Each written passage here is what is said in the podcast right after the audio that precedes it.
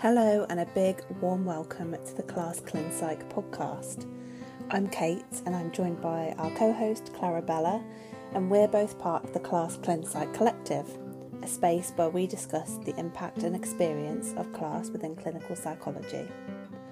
On today's episode, we'll be chatting with Danielle Campbell about her experiences being working class and her journey into clinical psychology. So sit back, grab a cup of tea, and enjoy this episode of the Class Clin Psych podcast.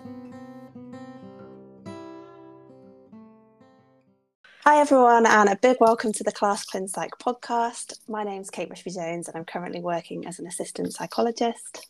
And I'm Clarabella Gray, clinical psychologist. And today we are having a conversation with Danielle Campbell, who is a trainee clinical psychologist at the University of Glasgow. So, big warm welcome to you, Danielle, and thanks so much for giving us the time to have the conversation today.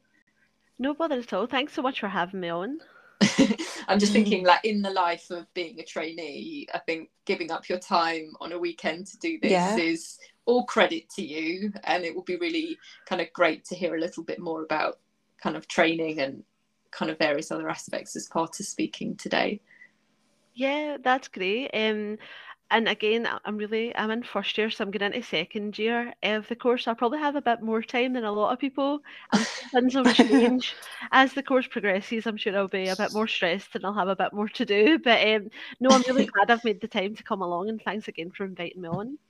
Brilliant. Well, I guess where we tend to start the the conversations that we're doing on the podcast is to start from the beginning, really.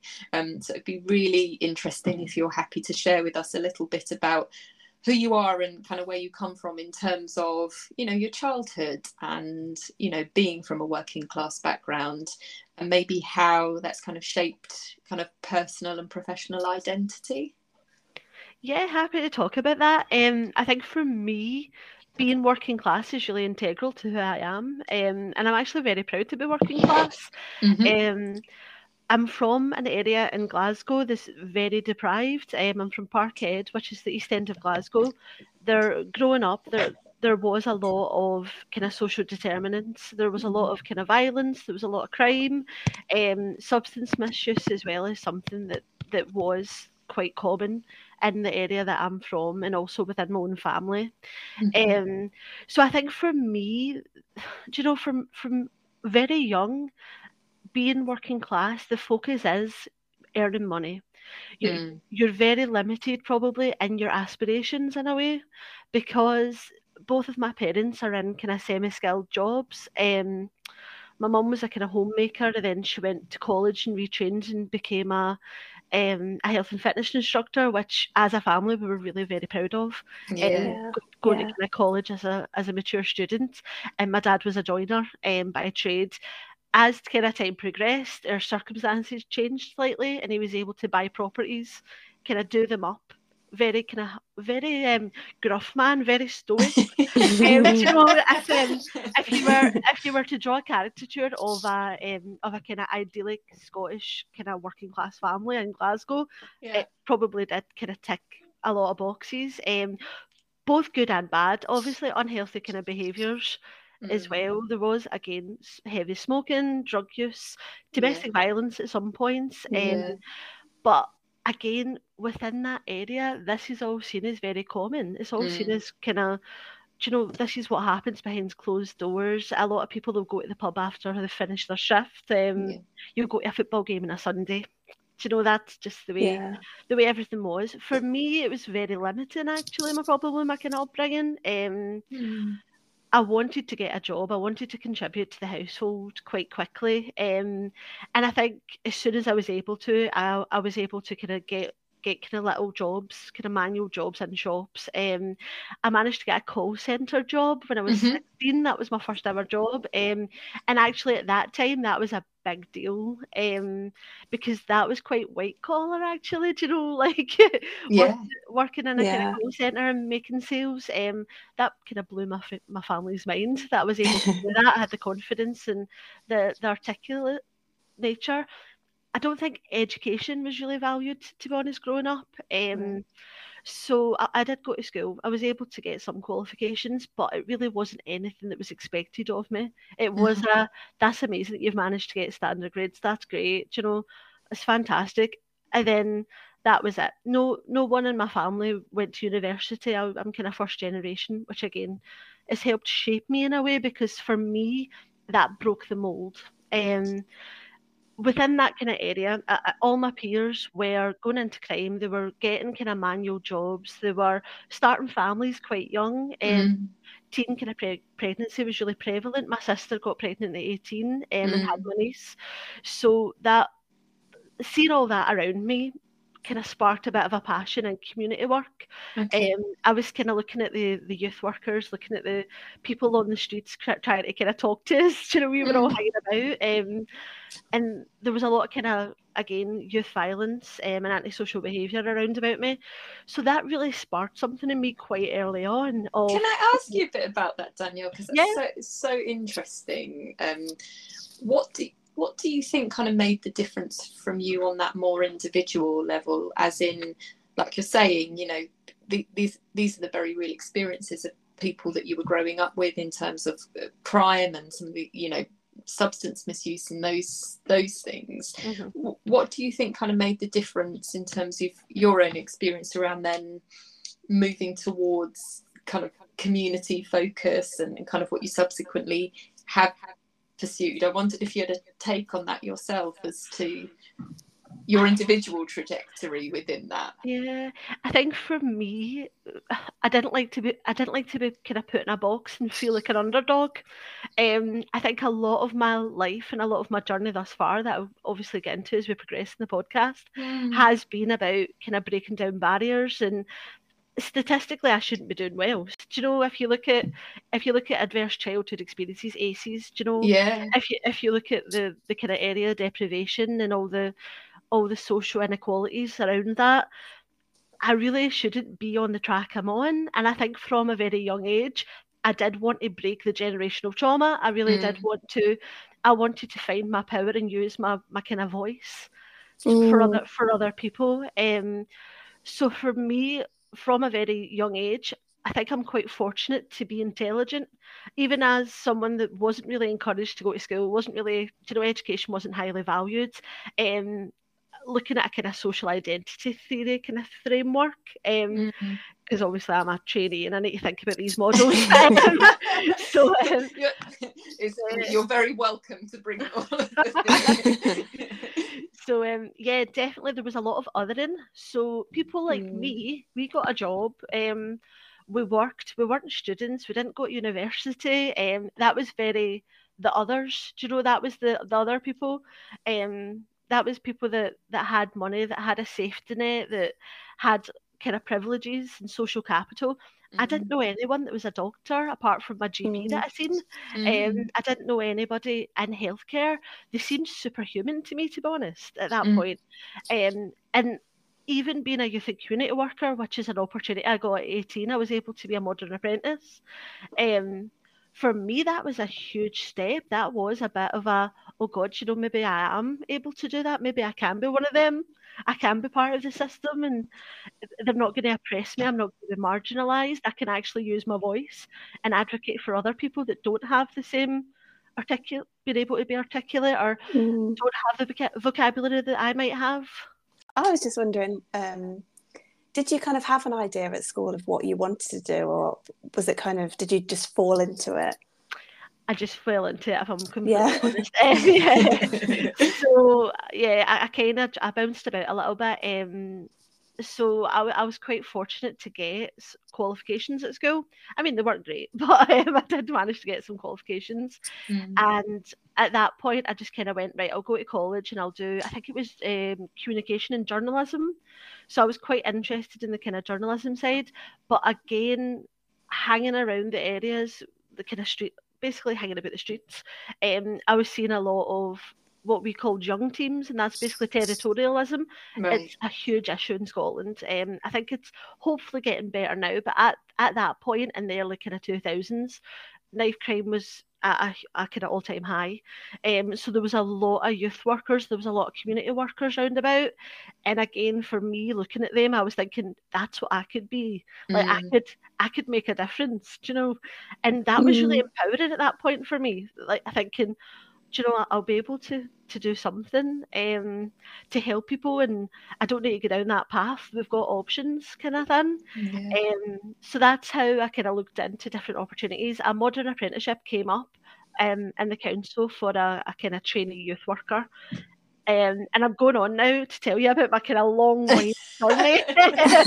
no, I just, I just think a couple of things really sort of stand out to me. And one was your, I think, really powerful opening to like, look, I'm really proud about coming from a working class background, and so you should be. And and kind of hearing kind of what you've described there you know i think is is hugely powerful and kind of what you're saying about voice you know is also hugely powerful and the fact that I guess you're, you know, sharing this by having this conversation today just feels really important as well in in kind of both you having your voice and speaking of, of, kind of what your experiences have, have been and how you've been shaped, but also those community experiences that all kind of often get spoken about by people outside of yeah. those communities. And I think it's just so important that you've been, you know, open to kind of telling us a bit about that today. Oh, thank you. And I do think it's it's something that's been integral to me. It's also integral to who I want to be as a clinical psychologist. Mm. Um, mm. I think community approaches are so important, and actually, grass some grassroots kind of change in social movement and capacity building. You know, starting something for the from the ground up is yeah. ideology that I feel very passionate about, and yeah. that is because of my working class background. That's because yeah. I've seen it firsthand. I've lived through it. Mm-hmm. Um, and I kind of know that if we want social change, if we want a culture shift, that's where it's going to start. It's going to start in um, kind of people's living rooms, or it's going to start mm-hmm. down, down, the pub or in a park where kids are just kind of bored and killing time. Absolutely, and it, you know, you you sort of given us a little bit of an insight already, but I wonder if you would tell us a little bit more about your route into clinical psychology after that kind of first post that you've described and kind of up to where you are now within being being a trainee? Yeah, I'd love to. Um, so I was a modern apprentice at the beginning um, in youth work. And it's so funny because at that point in time, I had a fantastic mentor. Um, I was a quite a vulnerable 18 year old. Um, I'd experienced homelessness and, and very other, various mm. other difficulties by that point in my life. So I really did need that kind of nurturing. Um, at that point as well, it kept, this word kept coming up of you're very academic. Why don't you go to university? Yeah. Never heard. I, I, didn't know what academia was. Never heard it. Never heard the term academic actually.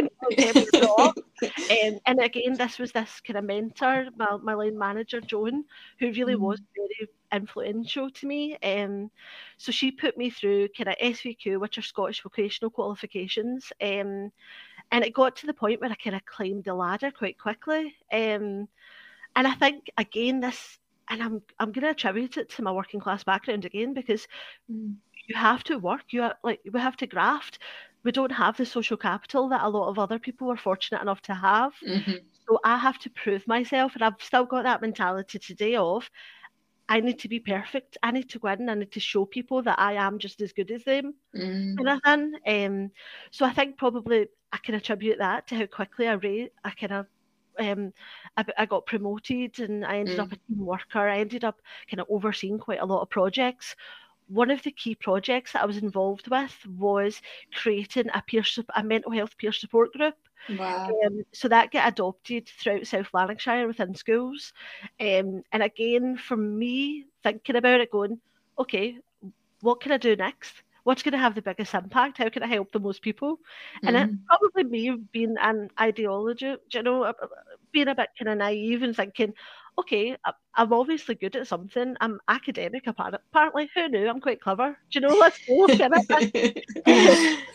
so at this point, I was I was asked to go and do a community education degree, um, and I had my everything was mapped out for me, and I found myself at a, a bit of a crossroads. So I was like, okay, this is the track I'm on, and I'm so fortunate to be on this track. Mm-hmm. A lot of mm. people would love to be in this position, but I also had that little niggle and that little growing self belief of actually, what if I could go further. What if I could look into psychology?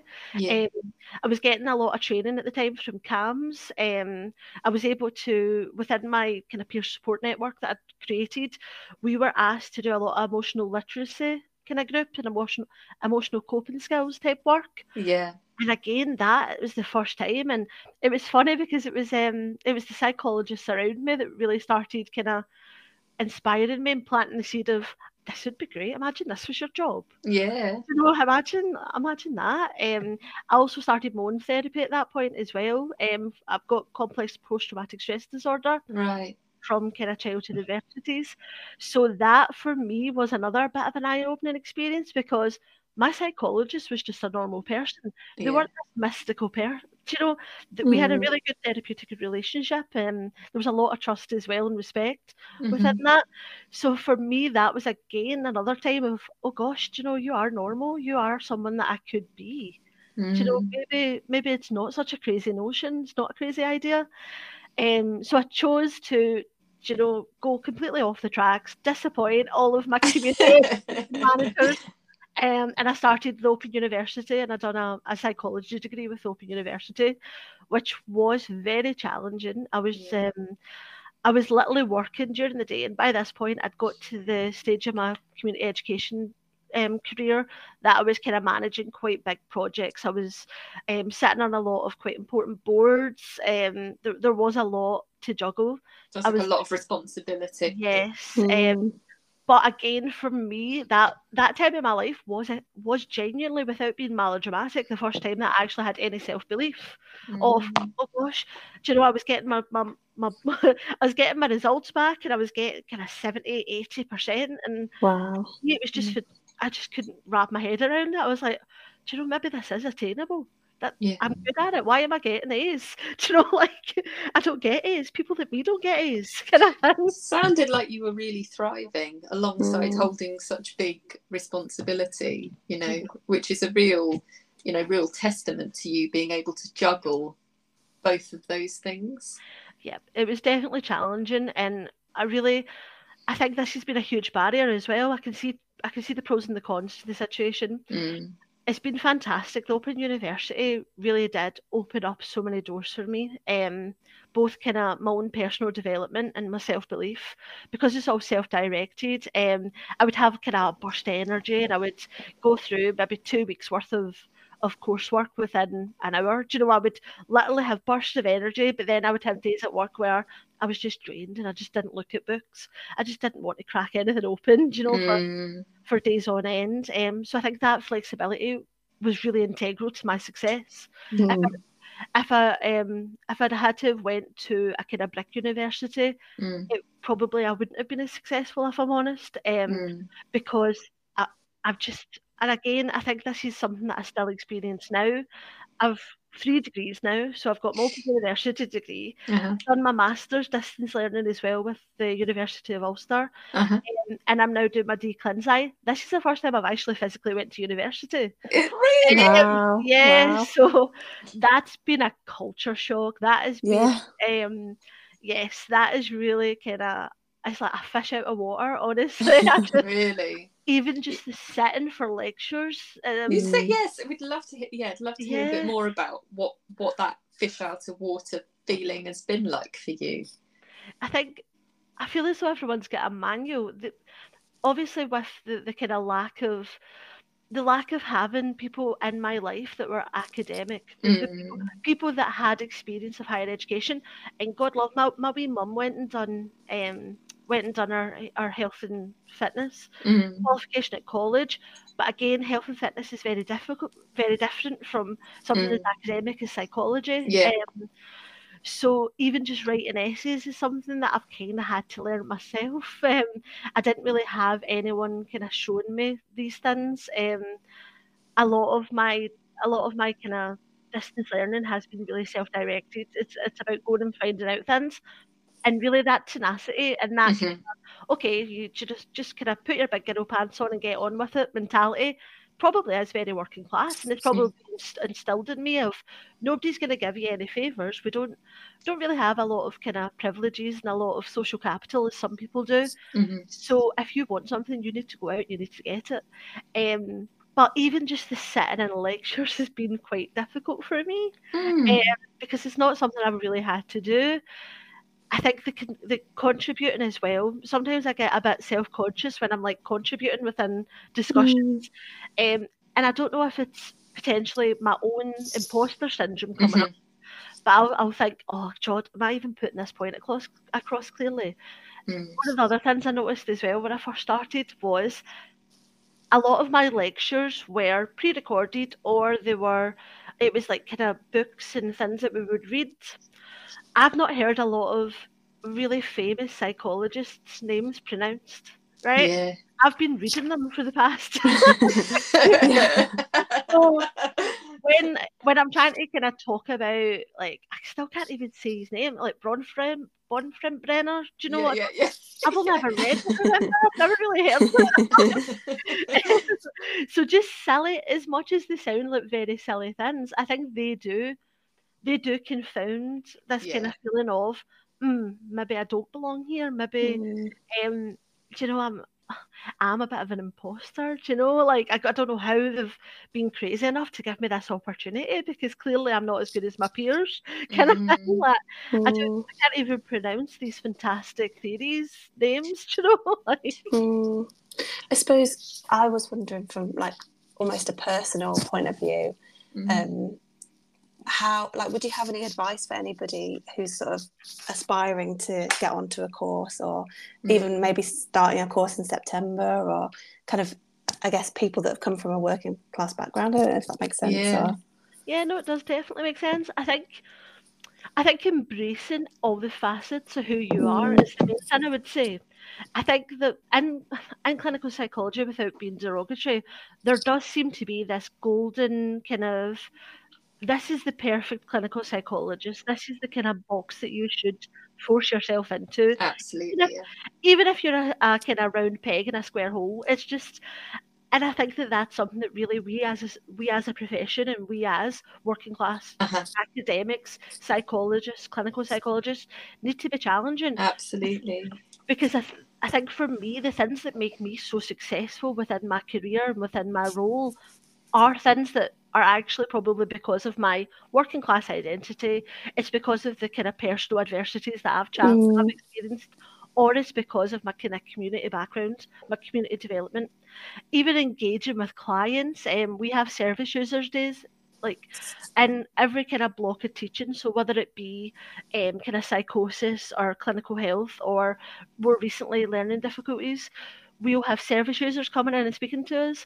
I love that. That's the best part of the course for me, to be honest. Mhm, mhm, But again, this is because I am comfortable speaking to people. mhm. I'm work, I, I am a marginalised group. Do you know I, Mm. I'm one of them kind of thing. I am a service user. Um, I'm quite happy kind of conversing and, and talking to people. And a lot of my other colleagues kind of struggled a little bit. Uh, Some of my cohort, you could see the, the discomfort there.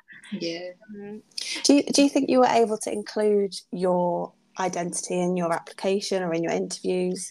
Yes, I did. I, I spoke quite um, a lot about it. So the year that I applied was the first year that they started enforcing, not enforcing, but they started um, putting some weight into contextual factors. Mhm. So my Highers were were horrible. Yeah, uh, do you know, I barely scraped these at one point. Um, Mm. I think I got an A. I got an A, a B, and two D's. Do you know, they're, they're really bad. So I, I felt as though I had to justify that because I'm Yeah. you know, people people might have A stars and I'm I'm scraping. And it's funny because I actually went on to get a first and a dist- um, and a distinction at my masters. Mm. But there's always that niggle of yes, but other people will have done fantastic at their Highers. Mhm. Um, you're always comparing yourself to other people. So I included it within that kind of contextual section that, that they've now given us. Um, and I did explain that at that time, you know, I just wasn't encouraged to. I mean, I'm not blaming my parents, but I just, it wasn't valued. It wasn't encouraged to go to school. Um, I had mental health issues. I was Mhm. homeless. There were so many factors, so many like different um, things that just meant I wasn't able to be successful and I wasn't able to perform as well as I, I could.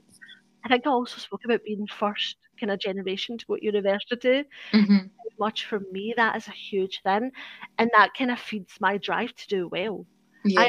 I, I want to do well. Do you know, I'm always chasing A's because for me it is a well, there's nothing stopping me now. I can do it. Why won't why won't I? Just mm-hmm. as you can, kind of thing. Absolutely, and I, I, suppose it speaks a little bit to the question that Kate's already asked. Like I, listening to you, I just think your your story so.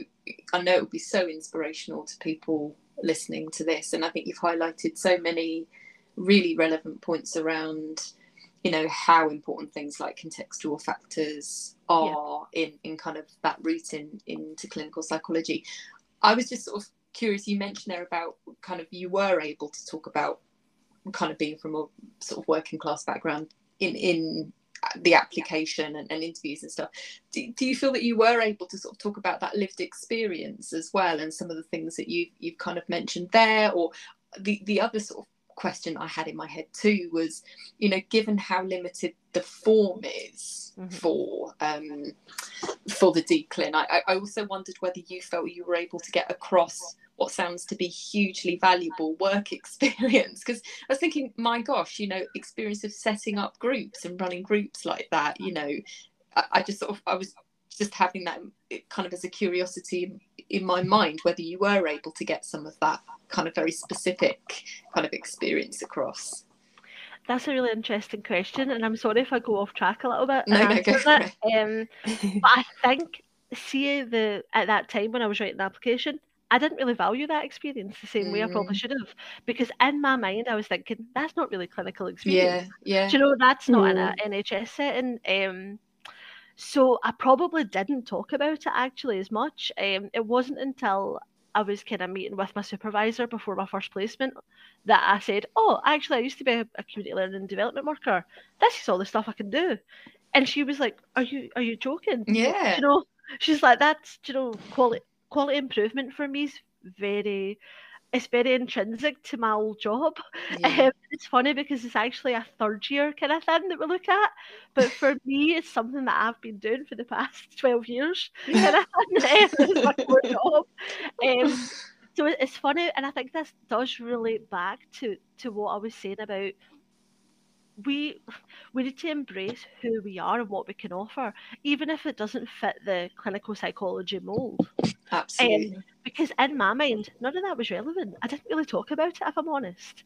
Um, you know, community approaches, all of the kind of systemic working, which I'm learning mm. about now, that's all bread and butter to me. you know, that's all. Yeah.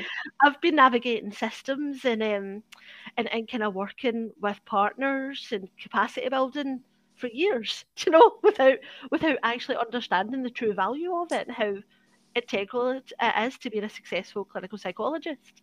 Um, so it's funny because I think if I was going to go back in time, I would probably approach my application very differently now, mm-hmm. with the confidence and the value I see in it. Yeah. Now, kind of with time. And mm. I'm so, so struck by the way that you've been able to sort of like highlight that in in talking through, and it's sort of we were just having a chat, weren't we, before we, we sort of pressed record on the podcast about the recent event that some of us from the Class Clin Psych group had done at, at South Bank Uni. And part of what we did there was to try and look at an existing um, kind of social capital model and how we could apply that to, to the working class perspective. And I think some of what you described there were things like linguistic capital, your ability to be able to kind of communicate and relate to clients because of, of kind of that shared experience and your kind of comfortability on sort of so many levels. I think you've you've done an amazing job in communicating kind of the value that coming from a working class background can have. And I know that we kind of try and ask sort of a couple of questions in the podcast around kind of barriers and strengths and i think you've done that right the way throughout the interview but i wonder if we just have a little bit of a think together given that mm-hmm. i've been i don't know a bit in awe really as you've been talking mm. throughout the interview how well you've been able to sort of like draw in some of the theories and some of the relevant kind of definitions around stuff kind of what would you kind of list as like one or, or, or, a few specific barriers that you feel you faced and then again kind of the more specific sort of strengths more in that kind of bullet bullet form sort of mm-hmm. way of, of thinking together yeah i think for for me the perception um and i think we, we had this kind of conversation previously mm. having an open university degree I'm very proud of it. I worked very hard. It was a lot of it was self-directed, mm. um, but gosh, I don't know if you were in kind of mm. Facebook groups and stuff when you were applying to be a clinical psychologist. Um, but there is a bit of oh, dare I say, kind of snobbery about yeah, it. There, yeah. there is that kind of, do you know, some people went to a Russell group, some people, do, and it was actually kind of com- commented to me at, at the early stage of my kind of career change of, do you think mm. that's going to be taken seriously? Do you think that's going to be helpful having an open university degree? It's maybe a bit of a of a kind of a perspective of is not as good. Do you know, it's yeah. not it's yeah. not a, it's not a real degree. I know you get a first, but really is is it easier because it's open university? Yeah. Um, and it's never ever held me back. So just to really put that across to whoever might be listening that wants to pursue clinical psychology, you might feel as though the odds are stacked against you, but actually I think again it's about looking at it from a different perspective. The the Open University opened so many doors for me. Mm. Never have been able to achieve a, a degree anywhere because mm-hmm. I have to work. I couldn't just mm, be yeah. a student, and I think that's a luxury that a lot of working class people. It's just not an option for us. Um, mm. We're not we're not able to. We have to kind of support ourselves. Well, yeah. I just I just think this, you know, that resonates so much with me, and I think you're so right in terms of the shift in perspective about it. Because I went to, you know, former polytechnic, mm-hmm. and I worked pay, paying for a mortgage while while studying, and I could only study a degree in that, you know, that time that had a sort of condensed timetable that I could do both. And when you were talking, kind of right back at the start around, I guess this level of sort of autonomy and that ability that you had to kind of navigate work and doing your degree and doing a degree that was distance learning, then doing a master's degree that was as well. The thing that I'm, I'm not just saying this to sort of just try and make the point, but the thing that came up in my head was, you know, when you look at the sort of job descriptions and person specs for qualified roles and it's mm-hmm. always like must be able to kind of work autonomously and, and i just thought that's it's exactly that isn't yeah. it and that it's interesting what you're saying because I guess you've mentioned this experience academically under barriers and, and you know what you described there as a sort of snobbery around where you study yeah. basically. Yet you know you're so right in what you're saying. There's this shift in perspective because the skills that you will have needed to study in that way to study alongside work and, and all of those things are so hugely uh, beneficial. Yet they get they that can get sort of lost or suppressed or we don't sort of speak about those things because of some of that more implicit kind of discrimination and yeah. prejudice that that kind of goes along. No definitely and i'm really glad that you've brought that up because i think that was probably my next kind of barrier but also my next strength was yeah again, do you know, because there, there is this kind of narrative of you need clinical experience within the NHS, you need to be an AP, um, that's mm. the kind of gold standard if you've got a hope in hell of getting on the clinical psychology. I really internalized that message. Yeah. And I and I actually gave up. So I took a career break for a year and I gave up like kind of going in the trajectory I was on with my community education role um, to take an AP post. And I know right do you know, and I'm so grateful for the opportunity to be an AP. Mm. But it was a seven and a half thousand pound pay cut. do you know? Really? wow. Um, and without, do you know, without it being a bit of a humble brag, it, it wasn't as complex as the job I had. Do you know what I mean? like, it wasn't it wasn't this kind of idyllic, oh gosh, this is gonna set me up and you know help me be a clinical psychologist. It was very okay, is this it? Do you know, is this? Um, yeah. So th- this is the gold standard. This is what I should be aspiring to be. And actually, mm. I was doing probably a lot more mm. in the mm. nicest possible way. Yeah. Um, without being derogatory, I was doing a lot more probably relevant work in my previous role. Do you know? Yeah. Yeah. But and I think this is a, an issue with clinical psychology and the doc, um, the DClinPsy applications.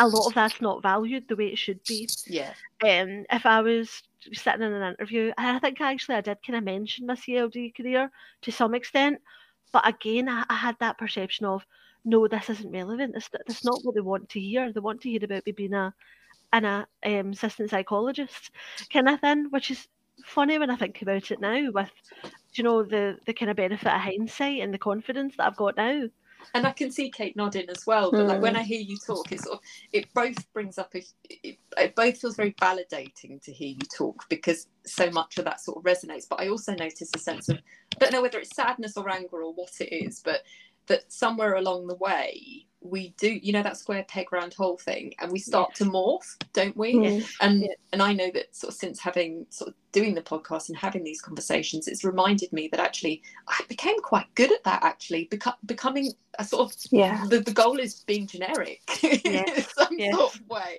and actually i look back at that now and i think oh I, that's a shame because mm. actually mm. you know like like you're saying I, I did have all of this great mm-hmm. experience or skills that were unique and different and i you know it, it kind of have really sort of undersold those and i actually think that that's still partly the case in even in post qualified life yeah. so i think it you know hearing you speak is just like I don't know. I just feel like there's something so important in kind of what you're putting across here around actually how is it that we speak up? How is it that we share how valuable? And it takes us back to that question of, of strengths, doesn't it? You know, and how we're able to kind of really identify them and communicate them, you know. So I wonder, you know, for yourself, what do you feel like the biggest strength has been kind of for you personally or from that working class uh, perspective in in in let's say training or in your work so far? I think there's been a couple that I've noticed. Um, the kind of tenacity, the you know, just kind of pull up your socks and get on with it. Do you know mm-hmm. that? Um, do you know you don't you don't really have the luxury of um of kind of sitting there worrying about things. You just kind of get stuck in, yeah. and that's something is definitely a kind of quality of mine that's been prized within my teams, um, my kind of MDT colleagues, because I do just get stuck in. Do you know, I'll, I'll kind of I'll help out where needed, and obviously I understand my role in psychology. I understand that I am in my own lane, um, but I'm quite I'm quite good at kind of helping out where needed and jumping mm. in and and again I do think that is testament to my upbringing and my working class background um that I'm quite happy to kind of muck in when needed I think working with service users um doing outreach devising groups doing quality improvement then mm. that all comes very naturally to me um, because I've I've real life experience of being that seldom heard group yeah. um, do you know? And I think that's something actually I'm very passionate about within my career thus far. Um, I've been part of the um, equality and diversity groups. Uh, inclusion something I'm very, very passionate about, yeah. and I think that's a huge strength for me because of the marginalised groups that I've worked with. I've worked with in the past, mm. both professionally and personally, mm-hmm. um, and also my identity of I'm just like you. I'm not this amazing superhuman. And you know, um, if I think about if I think about a kind of 15 year old me looking at doctors, looking at healthcare professionals, I don't want to be seen to be that that yeah. kind of unattainable superhuman person. So I think it's keeping me grounded, it's keeping me very focused on the the service users, the the kind of MDT, the bigger picture. I think grassroots approaches, mm-hmm. building building it from the from the kind of ground up, but also yeah. I feel as though I also question the status quo quite a lot. Yeah, yeah. Um, and I think again, there's there's probably pros and cons to that depending on who you ask. Um, but for me, you know, very much these kind of the thing, the themes that we think about such as kind of um, looking at ecosystems, looking at kind of social determinants, the impact of kind of health inequality. These are all things I think about naturally because I've lived through them. Yeah, exactly. yeah. And I, I think, you know, in terms of just think genuinely so so helpful to, to sort of have you sort of talk today because I think you've done a great job of, of, of def- defining strengths. And I think people listening to this, you know, like Kate, you're talking about kind of the application and, and things that we've kind of, I think you've, you've just given such helpful examples of what that looks like. Because I think if you're sort of, sort of, essentially living in a system that doesn't value some of those things or does have that more mm. generic kind of model for kind of what we're meant to be like it can be really unclear from your own perspective as to what strengths you have and, and how to communicate them and i just i you know i just kind of want to say that i think you know, I really hope this interview does get shared and really listened to because I think it will mm. be kind of a, a, great way for people to um, kind of be able to do a bit more of that and just to kind of draw upon before it kind of goes out of my head what you were saying about, uh, I guess, a key strength, which is that lived experience and all of the different kind of job roles that you've had as, as part of that as well. Um, kind of means that I think you, you, I can't remember the words you said, but it's sort of something around it gives us a different perspective of how clinical sh- psychology should operate, yeah. let's say. And it's so interesting you say that because from the event that I mentioned before at South Bank Uni recently looking at social class and, and, mental health. I think it's Bridget Ricketts from, I think she's from Leeds Beckett, and apologies if I've got her name wrong here, but she kind of concluded with that main point when we'd raised that as part of the workshop around highlighting strengths her reflection was sort of exactly what you just said really is that it really does give us that shift in perspective around actually you know I think there needs to be an inherent change in the way that clinical psychology yeah. services yeah. Are, are, delivered and how we um, recruit into the profession so that it reflects the people that that kind of use it. And I just think you've done such an amazing job in highlighting hugely important points and maybe that kind of brings us on to to kind of the last question that we sort of tend to ask in in the podcast which is again you've you've mentioned lots of it already but what do you think would be the one main thing the one key thing that you would change within the profession i think we need to go to where the needs are quite frankly just without without kind of um without yeah, without being completely idealistic, because I know that there are logistics that need to be taken into account. There's safeguarding, there's kind mm-hmm. of risk assessments. I understand that. I know that.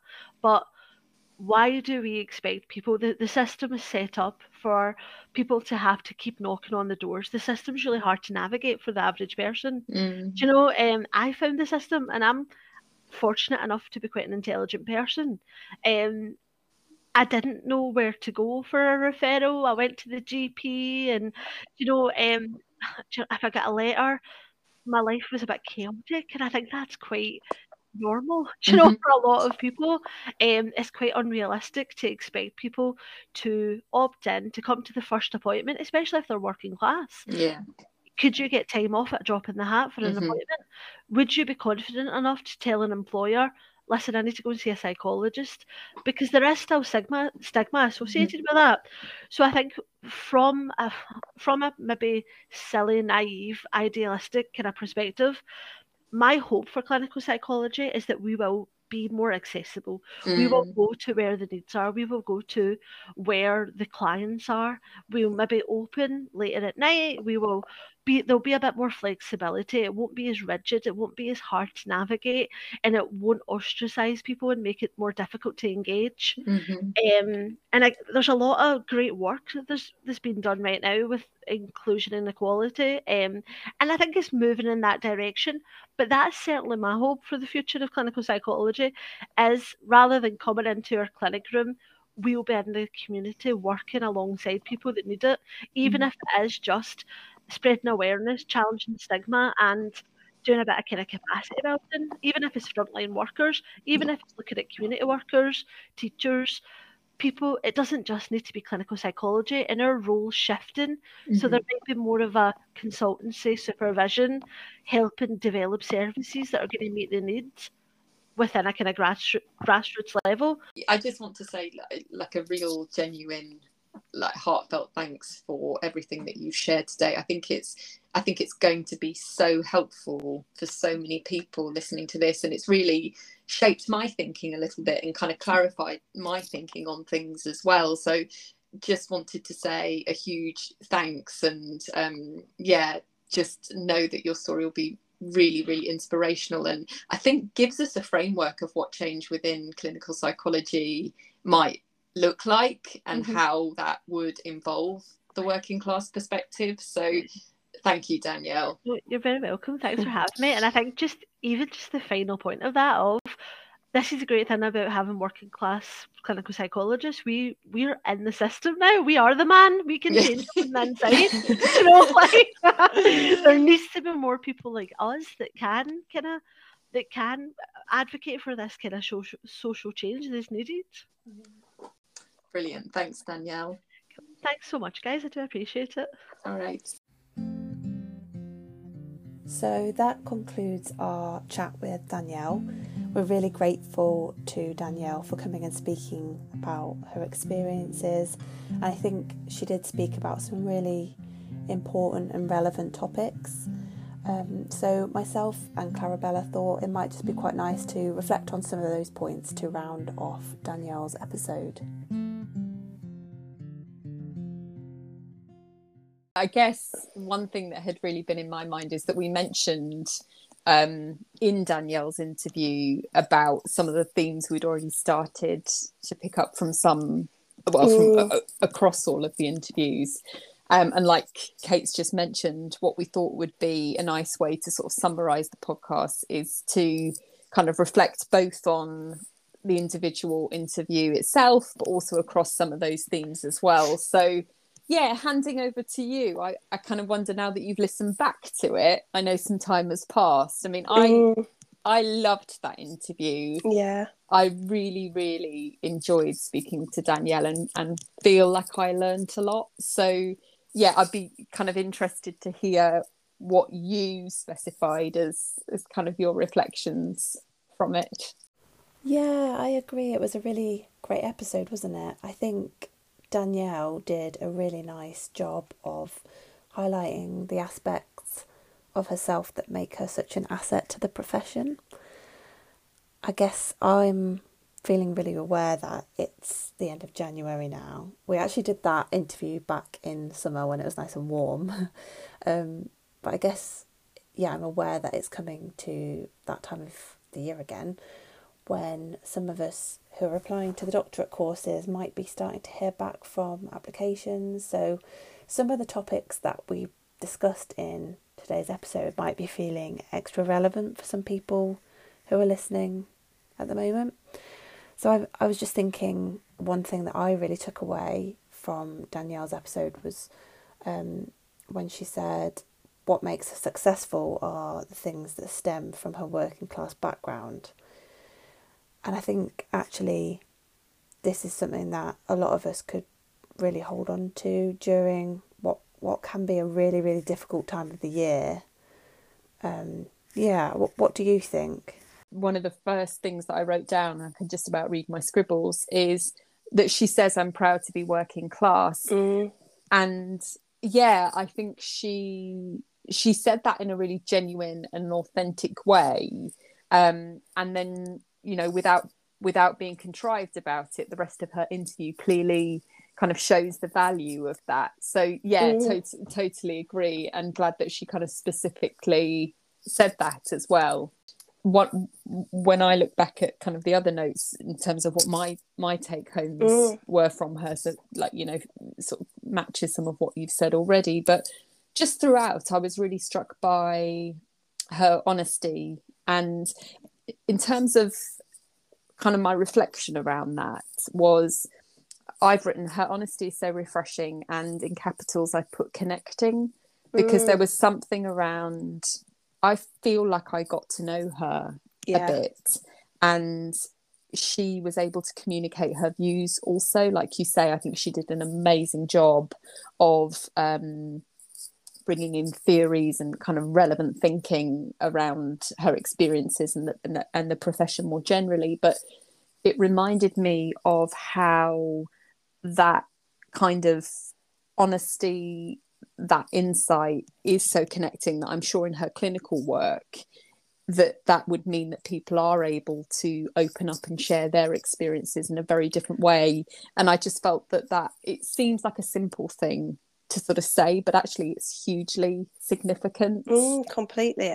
She sort of created this safe space that you felt able to speak in, and that's so important, isn't it? In yeah, thinking about working with service users. And I guess that uh, kind of I've already said it already, but the other point that I put down was her ability to link her experiences to relevant psychological models and concepts, but not in a contrived way. So that's mm. my kind of my key point, and and given what you've said at the start about it being interview well going into a, a application yeah. and interview season and stuff that feels really important because I know that that's an important part of what we should be doing within this profession. Mm. But but something around that still needing to come from an authentic place, and I think that she did that in such an organic, helpful way. She did, yeah. That that actually I felt like I learned a lot from her in the way that she was able to make those mm. links. So yeah, I guess we then hand back over to whoever is listening to this, both to Danielle's interview itself, but also, I guess, our reflections on it as well, and maybe invite people to take maybe one key thing away from that regarding maybe how it's resonated with them or kind of what they might take forward in their own clinical psychology experience. But yeah, just kind of ending with a, a huge thank you to Danielle, really. Thank you for listening to the Class ClinPsych podcast. Please check out the description box where we will leave the Class ClinPsych group Twitter and Instagram handles so that you can keep up to date with everything we're currently doing. Please do get in contact with us if you've got any ideas for the podcast going forward or if you'd like to ask us any questions. We'd really like to hear from you and details of how you can get in contact with us will be in our description box. Thanks again for listening and have a great rest of your day.